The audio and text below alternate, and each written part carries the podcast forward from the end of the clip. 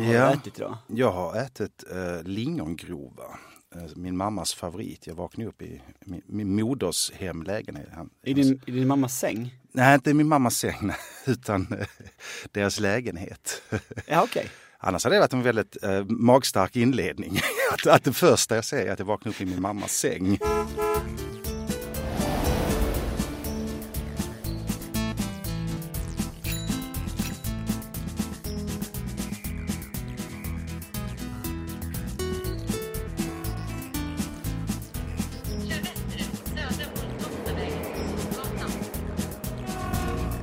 100 balla ställen heter podden. Valle Westesson heter jag och vi är sponsrade av faktabokförlaget Ros och Tegnér. Och de ger ju ut böcker om en massa spännande saker som är användbara till exempel på sommaren. Eh, Utflyktsböcker, trädgårdsböcker, badböcker och annat. Så kolla in det om ni vill ha tips till hängmatteläsningen. Idag har jag med en eh, kompis till mig som heter Christian Agrell. Välkommen hit! Tack så mycket, tack tack. Hur mår du? Jag mår väldigt bra. Denna heta dag, det, det kan bli årets varmaste dag där i Malmö. Ja, det kan det. Tycker du om hetta? He, ja, både och kan man väl säga. Eh, men det är ju någonting som vi sa när vi gick in här att idag kommer det hända mycket under hettan här i Malmö. Det, det bubblar redan så här tidigt på morgonen. Då, och det kommer nog fortsätta så ja. På, på ett, på både det ena och det andra. Jag tänker när det är sådär varmt att det är som i så Almodovar-filmer.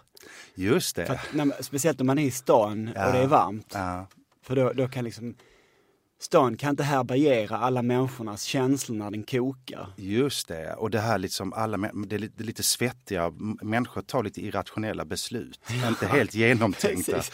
Och, och börjar dricka rosévin på eftermiddagen i solen så Just det. Kan Man- utflykterna gå åt olika håll. Ja men verkligen.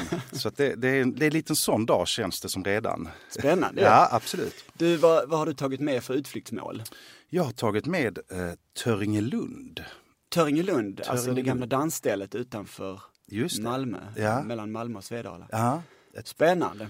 Danspalats, dansställe ja. Ja. Och, och jag skulle nästan kunna säga nöjesetablissemang. Oj, Men det oj, kan oj, vi komma in på sen. Ja, det kommer där vi- tar jag i Det lite. kom, ja, det, det vet vi inte. Det, det kommer vi till om ett tag.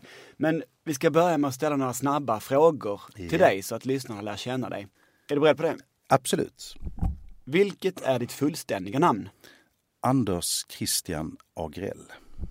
När åkte du utomlands första gången, förutom Danmark? Det var nog när jag vi satt i en liten gul Mazda och jag minns att vi kom till Tyskland med båt från Trelleborg. Trelleborgs Satsnitz är nog min första. Ja. Vad kan det ha varit? Vilket Detta år är, detta är 80-tal. Mm. Eh, ga- Du ti- föddes- tid- jag föddes 1976, så det är början på 80-talet. Den gula Mazda-semestern till Tyskland. Ja. Det var första utflykten utomlands. Ja, Ja. Vem sköt Palme? Det var inte Lisbeth Palme i alla fall. Gillar du att åka på utflykt? Utflykter, absolut, det, det gillar jag. Det är en del av livets... Det behövs i livet för kropp och själ. Definitionen på utflykt, kan det räknas som en utflykt även om man bara går iväg och handlar ett bröd på Konsum? Kan det vara en utflykt? Jag använder ju ofta det som ursäkt att, att komma hemifrån ibland. Så det, jag kan faktiskt se det som en utflykt. Att gå, jag, jag gillar inte det mycket, min fru gillar det här att köpa hem mat nu och även nu under corona. Jag gillar de här promenaderna bort och ska handla lite sådär. Man får en liten, lite egen tid. Man, man köper sig själv lite egen tid. Så jag kan se det som en, eh, en utflykt, absolut. Man gör nyttan till en utflykt. Ja, just det. Smart. Ja. Smart. Är utflyktsmänniskor finare än andra människor? Jo men, jo, men jag tror att människor blir lite finare när de är en, och det, det räcker att man åker till en av Malmös parker och sitter en, en familj och äter och sådär. Så det, finns ett, det kan bli ett litet fint skimmer kring det där. Absolut. Jag säger ja på det. Är du mest bonde eller mest fabriksarbetare? Eh, där är jag mest bonde. Mm. Tack så mycket. Då, då, då tror jag att alla har ett litet hum om vem du är. Men du jobbar ju varken som fabriksarbetare eller som bonde, för du är ju eh, dramatiker. Mm. Mm. Vill du berätta vad dramatiker är för någonting? Nej men en, en dramatiker är ju en som skriver, det, det är ändå, nu får man vara lite tydligt för det finns ju dramatiker som jag idag är utbildad till på, på dåtidens Dramatiska institutet hette det. Det heter ju numera Stockholms konstnärliga högskola. Så dramatiker är faktiskt specifikt för teaterpjäser. att man skriver teaterpjäser.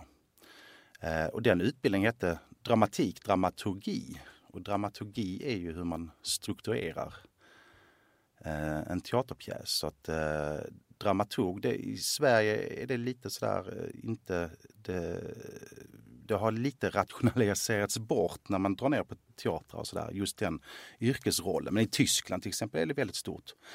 Så dramatiker är, är kort och gott en pjäsförfattare kan man säga. Ja. Vad, eh, vad är det som är spännande med att skriva pjäser för teater? Alltså det, jag återkommer alltid till att, att det utspelas, alltså publiken och det som eh, själva dramat, det är i samma rum. Eh, samma plats i alla fall. Det kan ju vara utomhus också, att man är på samma plats. Eh, det uppstår, mycket av dramatiken uppstår mellan scen och salong helt enkelt. Att, publiken är, är med i det dramat och dras in i det. Det, det, det, det är liksom den, om man tittar på det grundläggande. Och det är det som gör att teater alltid kommer att överleva. Och, och det, jag menar, när jag utbildade mig i början på 2000-talet så var liksom, det kom ju då hade ju jättemycket tv-kanaler kommit. Sånt. Jag minns att de pratade mycket om rädslan för att folk ska sitta bara hemma och titta på tv. Men det, det kommer aldrig, alltså just den aspekten att, att sitta i samma rum som dra, dra, dramat. Att det skapas samtidigt? Ja, det skapas samtidigt, ja. Mm. Och det är ju det, är det man, då kan man jobba lite med, med hantverket att skriva dramatik, att jobba med det. Jag, jag kan tycka ibland att man inte utnyttjar liksom när man skriver en pjäs att, att det kan jag inte se tydligt att om man, för jag, när jag jobbar på dramaturg och hjälper och liksom och andra sådär. Är, är detta, är detta se, ett sceniskt berättande eller är detta liksom, tar man, tar man ens hänsyn till att det är en publik? Just det, jag skulle just fråga det när du, när du skriver ett eh, drama. Mm. Eh, eller ett manus till teater då. Mm. Te, har du med dig det i, i, i huvudet hela tiden att, att det ska vara inte bara en berättelse som berättas utan den ska kunna förmedlas i stunden på en scen till publiken? Um, ja, oh, ja, absolut. Och när jag mer och mer insåg det, eller det var lite så här, puff, det var något samarbete med Susanne Osten, så där vi, vi hamnade på bussen tillbaka från, från, eh, och pratade just om det här, så vi stannade till vid ett café och, och hon fick mig att tänka på detta verkligen. Att för, för hennes med hennes erfarenhet och allting att nej men alltså, publiken är ju, publikens tankar är ju 40% ungefär av en teaterföreställning. Så att hur kan man då med hantverket skriva så att så att man väcker tankar och idéer. Så att du behöver inte skriva ut allting utan du kan, du kan stanna av någonting, du kan sätta igång en situation och någonting, sen så fyller publiken i. Och man kan aldrig skriva över publikens fantasi. Det var en sån sak som hon sa. Vad menas med det? Nej, att du inte,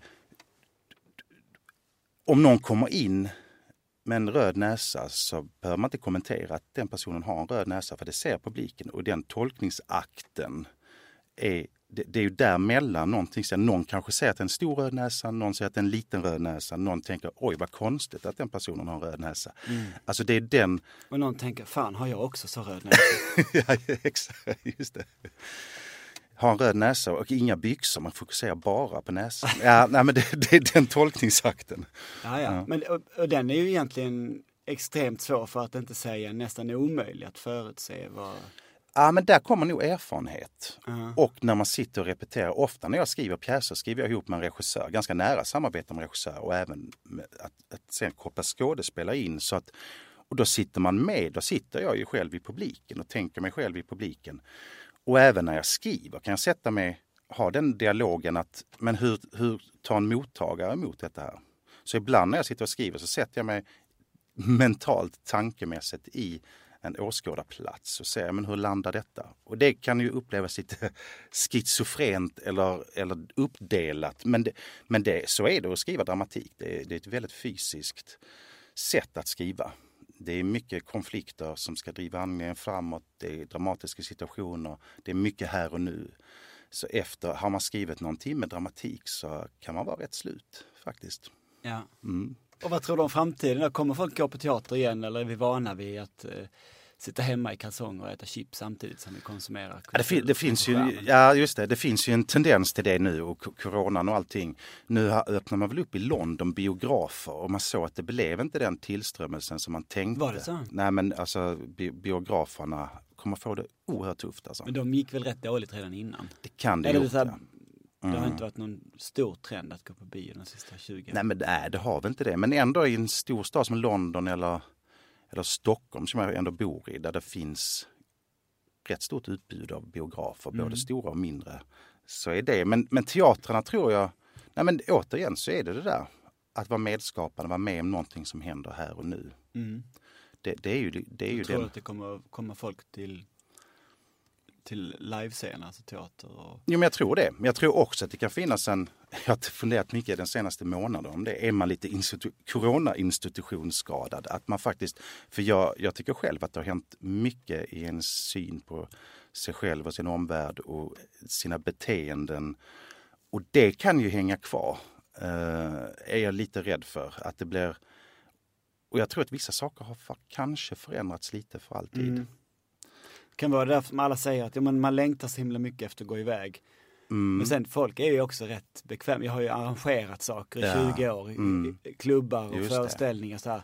Jag tycker det är, det är liksom 5% av människorna som går ut och gör saker Ja. och konsumerar Mm. kultur på riktigt. Ja, Resten vill ju helst bara sitta hemma. Ja, Och det är de 5 procenten som alla arrangörer försöker locka. just det. Istället för att tänka hur ska vi få de andra 95 procenten att det. lämna sina skinnsoffor Ja. och, och sina bara rövar och chipsskålar. Just det. Och där, där tror jag att vi har blivit bekväma men också det här perspektivet att folk har ju upp oj jag har en tomt, jag har en trädgård och åker till plantagen stup i ett Mm. och, och, och, och man upptäcker att när man går till en elbutik att oj jag kan köpa en tv som är stor som en, nästan som en, En husvagn. en husvagn. Ja, men så det, är, inte- det, det är inte alldeles säkert att, Nej, att salongerna kommer bli fulla dag, Nej, det- dag ett när... eh, Nej, nu första juli när det, och då kommer det vara mitt i sommaren och, och det är strategiskt det också på något vis. Så, nej, men jag tror att vissa av våra beteende och sätt att leva har faktiskt förändrats lite. Ja, Eh, vi får se. ja, vi får Den helt enkelt här se. eh, eh, poddavsnittet kommer finnas kvar. Så vi kan, vi kan lyssna på det 2026. Och se Och om se- vi fick rätt eller inte. Om vi satt som lallande fånar och siade om framtiden. Om vi ska prata om utflyktsmålet då. Just det. Töringelund sa du. Va, Ja. Vad är det för någonting då? Törngelund är ett, om man bara börjar på själva kärnan så är det Ja. ett dans, en dansbana, ett danspalats. Mm. byggt någon gång vid sekelskiftet, alltså 18, nu pratar vi 18-19 till er yngre lyssnare, 1800-tal, 1900-tal. Ehm, Precis. Själva dansbanan har faktiskt funnits sedan mitten av 1800-talet. Oj, wow. Så det, det är supergammalt. Men i Ja. sin nuvarande eh, eh, form lite grann så började byggas eh, 1916. Och då var det Skytteföreningen som byggde en åttakantig dansbana. det är intressant, ja, just det. Ja, och sen har den byggts på och, och byggts ut sen dess. Men, Ja. men lite grann som det ser ut idag började det Är det 1916. Skabesjö skytteförening? Töringelunds skytteförening. Töringelunds skytteförening? För det ligger nära Skabesjö, eh, det ligger ett stenkast, eller några stenkast därifrån Skabesjö slott. Ja. Eh, Jag tänkte att, ja okej, Töringelunds skytteförening, jo men det minns jag, jag Och, och marken är, ska jag säga också ägs ju av Skabersjö. Så det är, ju, Ja. det är, ju, det är ju de eh, släkten, grevarna Tott. de äger marken där, ja. Ja. Det är en stor adelssläkt, det är Tott. Ja, det får man säga, och som omnämns i, i den klassiska visan Skånska slott och herresäten. Med port genom huset och gamla kanaler lyskar sjön till jaktens signaler. Själv kungen i nåder far dit från sitt slott och skjuter fasaner med grevarna tott. Det ägdes åtminstone av Skabersjö slott innan.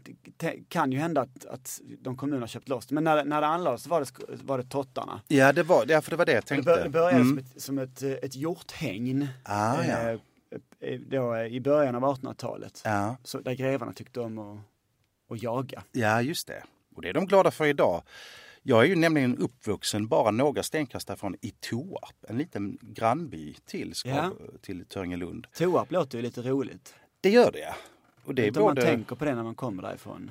Att det låter som toa. Jo, får, det är hur man benämner det lite också. Eh, om man säger, ja, Jag ska gå på to, toa. to, eller säger man toa. toa. Och vi Ja, skåningar kan ju svälja lite på slutet. ja. Och då, då blir det ju extra. Det blir extra fint. Ja, det- men, men man kanske är lite trött på det. Blir man retad för att man bodde i Toarp? eh, Alltså jag kommer ihåg när jag skulle ta bussen in till Malmö när jag gick på Pildammsskolan där. Och då var det, det är Svedala-bussen kallas den. Den kommer från Svedala. Det var rätt tuffa killar. När man du skulle- kommer från Svedala, stannar till i Ja, det Tåarp kommer från Svedala. in till stan. Mm, ja. åker inte- det var, och då, då, det var rätt tuffa sådana Svedala-killar där. Och där fick man stålsätta sig när man gå in.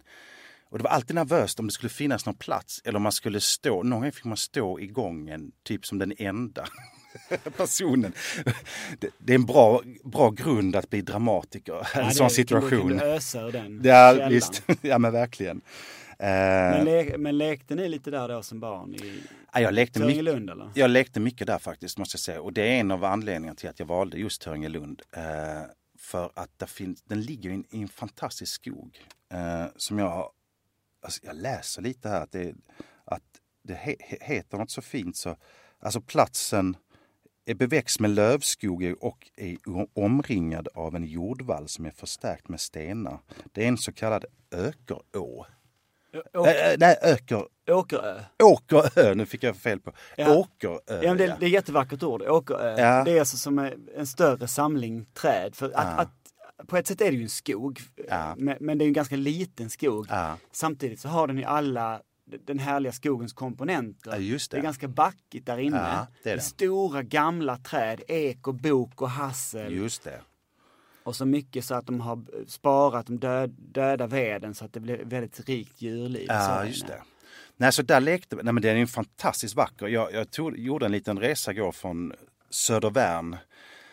Åkte den där man åkte buss eh, ut till eh, ut ur staden förbi Jägersro där och eh, Oxie. Travbanan. Travbanan, ja. Där hade de ett stort tivoli. Eh, På asfaltplanen. på asfaltsplan. De, Ja, de har ju en Ett gigant... sånt ambulerande tivoli Ja. som stannar till ibland. Ja, jag såg det igår där. Ja, så var det det tivoli där nu? Ja, Aha. Så det, det, det, det är sådana enorma parkeringsplatser där. Ja, det är det verkligen. Framför Jägersro och sen... Det, är, de, de, fly, de åker med sån här eh, skateboard med surfingsegel på där. Ibland. på, för det är så himla stor asfaltyta. ja. Men, men den här bussen, alltså eh, när du pratar om att du åkte buss.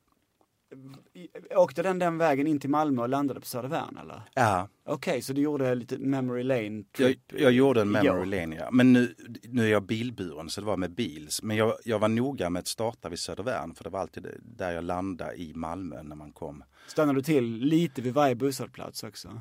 Ja, ja men lite, jag stannar till vid, alltså det är ju en rätt, Sofielund, sen är det hela Lönngatan, eh, Augustenborg eller Per, Både Per- och, ligger på ena sidan. Just. Persborg på ena sidan, Augustenborg på andra sidan. och sen eh, är det Sveriges första moské på vänster sida. Jag vet inte om det är Sveriges första, men den, den är funnits länge Den har funnits länge. Och sen förbi hela, det hette ju Wessels när jag åkte där mycket. Jägersro köpcenter där. Ja. Eh. Wessel startade ju egentligen in i Malmö vid sekelskiftet 1800-1900 som den första, Ah ja, just det. Wessels ja. första stormarknaden. Ja, Ja. Precis. Flyttade de ut på 60-talet. Ja, just det. Men sen, och sen nu, jag är boende i Stockholm sedan 20 år. Eh, men det är alltid kul att komma ner till Malmö för man ser förändringarna och hela denna vägen fanns ju också för sen när man kom förbi ut från, ja, förbi Jägersro där och så tar jag inte motorvägen utan den gamla vägen. Men där håller de på ett jättegigantiskt område där de ska förmodligen bygga eh, bostäder. Ja. Mm. Och sen är det ju, säger gamla vägen, är det 101 då mot Anderslöv eller vilken väg är det man... ja, du, man kommer förbi fra, också. jag har lite svårt, ja, jag vet faktiskt inte vad den heter men det är ju skylt mot Kvarnby, kan det vara det, åt ena hållet. Sen Okej. Oxie åt andra. Men detta är en ny väg för detta fanns Jaha. inte då. Så jag är Nej, just lite det. förvirrad. Mm. Efter bron där så är det mycket ny, ett nytt vägmönster som jag... Just det, den yttre ringvägen. Ja. Som kom till eh, när Öresundsbron byggdes Just 2000. det. Ja, så jag är lite, för, jag är lite lost. Du med- lämnade Malmö precis när vi fick fast eh, eh, förbindelse med Köpenhamn. Då lämnar jag det. tänkte jag att nej, men det, det här ger för mycket möjligheter att... Eh, Ja, då, då kan Kö- Köpenhamn lockar lite för mycket. ja, det, jag, det kom, klarar jag inte. Det är det- för stor frestelse. ja, jag kommer vara som en tätting över bron där. det finns ingen hejd. Hur var det att komma tillbaks till, till Toarp och Ja, men det var, det var, en, en, det var, verkligen en memory lane. Att när man gled fram där och eh, sen genom Oxie där. där man gick på lågstadiet eh, och sen så svänger man förbi Uxie vårdhem. Eh, där, och där brukar ju Malm- ML-bussarna som man sa stanna ju där så där fick man gå om man bodde i Toarp de sista en och en halv kilometerna. Är det sant? Ja. Vi gick från vårdhemmet. Ja, men det fanns ju då Svedalabussen. Den finns inte kvar längre. Men det, men det fanns den 140 hette den. Eh, och den gick ju då till Toarp. Men det är ju de lite andra, det är inte stadsbussarna. För det... Nej, jag förstår. För det Så är ML Svedala kommun efter det. Eller ja, för att inte Sved... Så här, längre? i, mot Töringelundshållet så stod det en skylt precis när vid järnvägen som nu går till Ystad. Där stod faktiskt en skylt Malmö precis där Toarp börjar.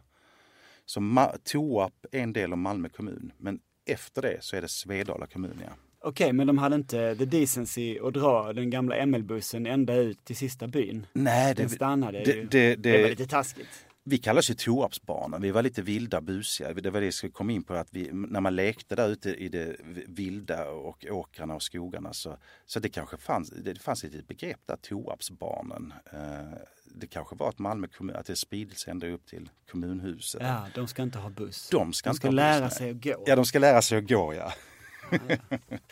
nej men så att det, nej men de bemödar sig att, och nu finns det faktiskt inte ens den Svedala-bussen, 140 eller 141. Eller 141 gick motorvägen tror jag att det var och 140 genom, ja, men den går, inte, den går inte kvar genom Toarp längre. Det finns ingen, Nej, kom, vad heter det, ingen Nej. kollektivtrafik. Nej. Nej. så att vad barnen gör nu det kanske är, de kanske flyger fram på någon Alla sån har, el, elskoter. ja, alla har, får varsin Voi ja, just det. av Malmö stad när de fyller nio. Just det. Nej men så det var faktiskt en upplevelse. Kör man igenom sin gamla uppväxtby där, det har ju hänt väldigt mycket, väldigt uppvuxet och, och sådär. Och sen mot Töringelund och den fina liksom i, i, i metall där det står Töringelund när man kör in på den lilla avtagsvägen mot skogen där. Sen öppnar det liksom upp. Det känns som man kör in i skogen så öppnar det upp sig, sen är det en parkering. Och jag blev så glad att de hade grillbuffé där igår. De hade en lunchbuffé. Restaurangen är igång. Ja, restaurangen Ja. är helt enkelt igång. Ja, Ja, att, och efter vad jag förstått har, är den, går det ganska, de har lunch varje dag och de har à la carte på kvällen och man, det är mycket, Mm. jag tror att det är mycket bröllop och just det. catering Ja. events och sånt där Mm. Nej, så att jag, jag landade vid ett bord där och åt lite grillmat och prat, fick prata med en eh, servitris som har jobbat där länge. Mm. Eh, Och eh, då, fick, då mj- mjölkar henne lite på information och sådär. Men coronan har ju såklart också ställt till det för Töringelund och precis inom corona var Vikingarna, dan, dansbandet Vikingarna hade sin, en av sina avskedsturnéer som hon sa där. Eh, hon sa att de kommer nog komma igen. Eh, men de hade en gigantisk avslutningsturné. Det var nog den sista uppträdandet innan corona. Eh, och själva dansbanan, detta huset som du säger, åttakantigt eller sexkantigt kanske det är. Alltså, Okej, eh, dansgolvet, det är ändå plats för tusen personer där inne. det är stort. Så att det är, anser sig som en av Skånes största danspalats Ja. eller dansbanor. Många av de stora har ju försvunnit men eh, Ja. det gläder mig att, att Töringelund fortsätter locka till sig de, de lurviga. Ja men verkligen. Mm. Den ligger ju fint inbäddad i en väldigt vacker skog och en liten en damm bredvid. Och när man var liten så vissa sommar var jag där nästan dagligen och mätade eh, fisk. Och då var det ruda man var ute efter. Jaha. Fisken ruda som är de blir inte så stora i den dammen men det är som de är guldaktiga fiskar. Drog du upp dem? Ja, då drog man upp dem och eh, sen Käkade ni dem? Nej, vi gjorde inte det. Eh, men vi slängde, vi la Slängde i i dem dem, igen. ja. Ja. Och jag minns en gång blev jag väldigt förvånad och detta är också lite specifikt för den just um, um, åkeröarna med, med dammar. För det finns faktiskt en liten, liten precis bredvid utslängd mitt i åkern, en liten dunge och det är en liten damm där man kunde hova eh, vattensalamandrar. Mhm. Och det är kanske en av mina favoritdjur av alla djur. Det ser ut som en, de har taggig på ryggen, taggig svans. Sen är det en prick, svarta prickar på, lite grönaktig upp till och lite så eldbuks, väldigt fägland eldbuk. Och den är inte större än en 5-6 centimeter. Och det fick jag också på kroken en gång. Det, då blev man förvånad. Är det lite salamander? En liten Oj, salamander. stackarn. Ja, stackare. Men den hade bara masken i munnen. Jaha, Så den den gled... vägrade släppa. Den vägrade släppa, ja. Men det, det, det är ett favoritdjur och det, de, man kunde hova dem, hova upp dem och sen så hade man dem i en liten glasburk. Sen slängde man faktiskt tillbaks dem. Jag minns redan då att de var ganska eh, ja, det var unika. Ja. De är ganska unika. Det känns nästan som att ödlor inte borde finnas i Sverige. Ja, lite så ja. Eh, Men eh, de, de frodas där bredvid dansbanan i, i det tysta, kan man väl säga. Reptilerna närmar sig Ja. dansbandet. Men har- du varit någon gång på ett, på ett evenemang där? Har du varit på någon liksom, eh, konsert eller disco eller sånt där? Jag, jag var, hade lite otur för de hade faktiskt eh, ungdomsdisco där eh, på slutet på, så från mitten på 80-talet till slutet på 80-talet hade de ungdomsdisco där det kom från Svedala, Malmö, Oxie, Bara som ligger där. Det var ett riktigt hålligång för ungdom. Men jag, mina stora systrar gick där och, och, och det var mycket blandsaft i buskarna och, och hålligång. Ja, Inte mycket helt, näring för träden. Ja, mycket näring för träden. Inte helt sällan att det var liksom kavlades upp och det var lite bråk mellan... Ja, en klassisk... eh, Ja, klassisk sådär. Ba, någon från Bara skulle Ja. spöa på någon från Svedala. Ja, och, och grabbarna åkte alltid på det. ja, ja, just det.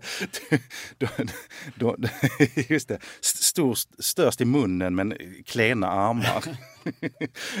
Lite så var det faktiskt. Men sen så var det ju faktiskt, sen så min mormor och morfar var ju hängivna, riktigt klassiska så arbetarklass, eh, jobbade inom SJ och, och, och, och eh, morfar och min mormor jobbade liksom på matbespisning. De använde ju, de var ju där varje vecka och dansade. Eh, och när de, jag tror att det var mormor som fyllde 70 kan det vara. Bjöd dit på restaurangen där. Sen så skulle vi gå in och då var jag mitt inne i tonårstiden. Och jag tyckte att det, det klingar inte riktigt med dansband. Du hängde inte med? Eller? Jo, jag hängde med in där. där, Så ja. jag var där inne och satt och tittade. Och jag, det jag, mitt starkaste minne var att eh, när herrarna skulle bjuda upp så lyser en, en lampa på ena sidan över scenen där står tydligt herrar.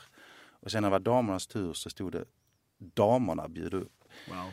Så jag satt och följde dem med blicken sådär. Och nu är det herrarna. Sådär. Så tittar man sig, ah, där kommer herrarna är aktiva nu liksom. Och sen så kanske det var två låtar, sen kom var det damernas tur att bjuda upp. Så var det damerna då, två låtar.